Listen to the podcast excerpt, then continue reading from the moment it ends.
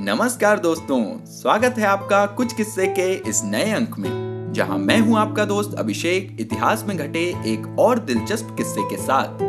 तो किस्सा कुछ यूँ था कि जब एक रात में बनाई गई मूर्ति ने जापानियों को हैरत में डाला।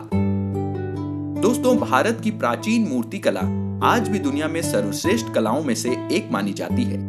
भारत में तराशी गई पाषाण की प्राचीन प्रतिमाएँ दुनिया भर में होने वाली नीलामियों में करोड़ों डॉलर में बिकती हैं। आधुनिक दौर में भी मूर्ति कला के एक ऐसे कलाकार हुए, जिन्होंने सिर्फ़ एक रात में ही ऐसी अद्भुत मूर्ति बना दी, जिसे देखकर जापानी लोग हैरत में पड़ गए थे। मित्रों, ये किस्सा 1950 के दशक का है। उसी दौर में मध्य भारत क्षेत्र में एक कलाकार हुए, जिनका नाम था देवकृष्ण जोशी। महेश्वर, यानी कि अभी के खरगोन में जन्मे, इलाहाबाद में पढ़े लिखे और फिर धार, मुंबई, दिल्ली जैसे कई स्थानों को अपना कार्य क्षेत्र बनाने वाले जोशी जी इतने मंझे हुए कलाकार थे कि नए बनते भारत में कई संस्थानों ने उनसे महापुरुषों की अनेकों मूर्तियाँ बनवाई थी। उनकी यह ख्याति देश के प्रथम राष्ट्रपति डॉक्टर राजेंद्र प्रसाद तक भी पहुँची।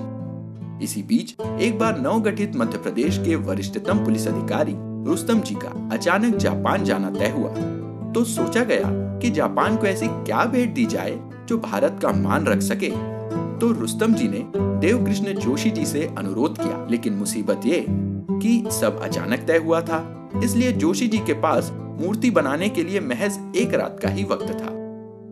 उन्होंने चुनौती स्वीकारी और पूरी रात जागकर भारतीय मूर्ति कला का लोहा बनवाती, मिट्टी की एक अप्रतिम सुंदर प्रतिमा तैयार कर दी।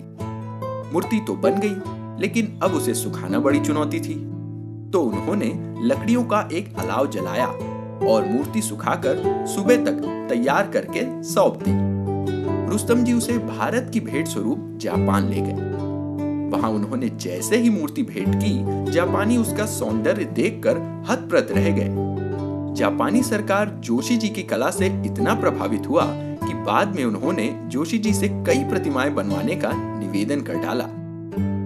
दोस्तों, भारतीय कला और कलाकारों से जुड़े ऐसे ही किस्से आप सुनते रहेंगे हमारे साथ। मगर आज का किस्सा बस यहीं तक। अगर आपको ये और हमारे पिछले किस्से पसंद आ रहे हैं तो इसे अपने यारों दोस्तों के साथ ज़रूर शेयर करें। अपनी प्रतिक्रियाएँ हमें कमेंट्स के ज़रिए बताएँ। और अगर इसी तरह के और रोचक किस्से आप सुनना चाहते हैं तो हमारे चैनल कुछ किस्से को फॉलो या सब्सक्राइब करें और नोटिफिकेशन ज़रूर ऑन कर लें। क्योंकि अगले किस्से में आप जानेंगे कि भारत और पाकिस्तान को क्यों करना पड़ गया गैर देशों से समझौता? तो दोस्तों, आज के लिए बस इतना ही। जल्द मिलेंगे इतिहास में घटे एक और दिलचस्प किस्से के साथ। तब तक के लिए अपने दोस्त अभिषेक को दीजिए इजाज़त। नमस्कार, जय हिंद।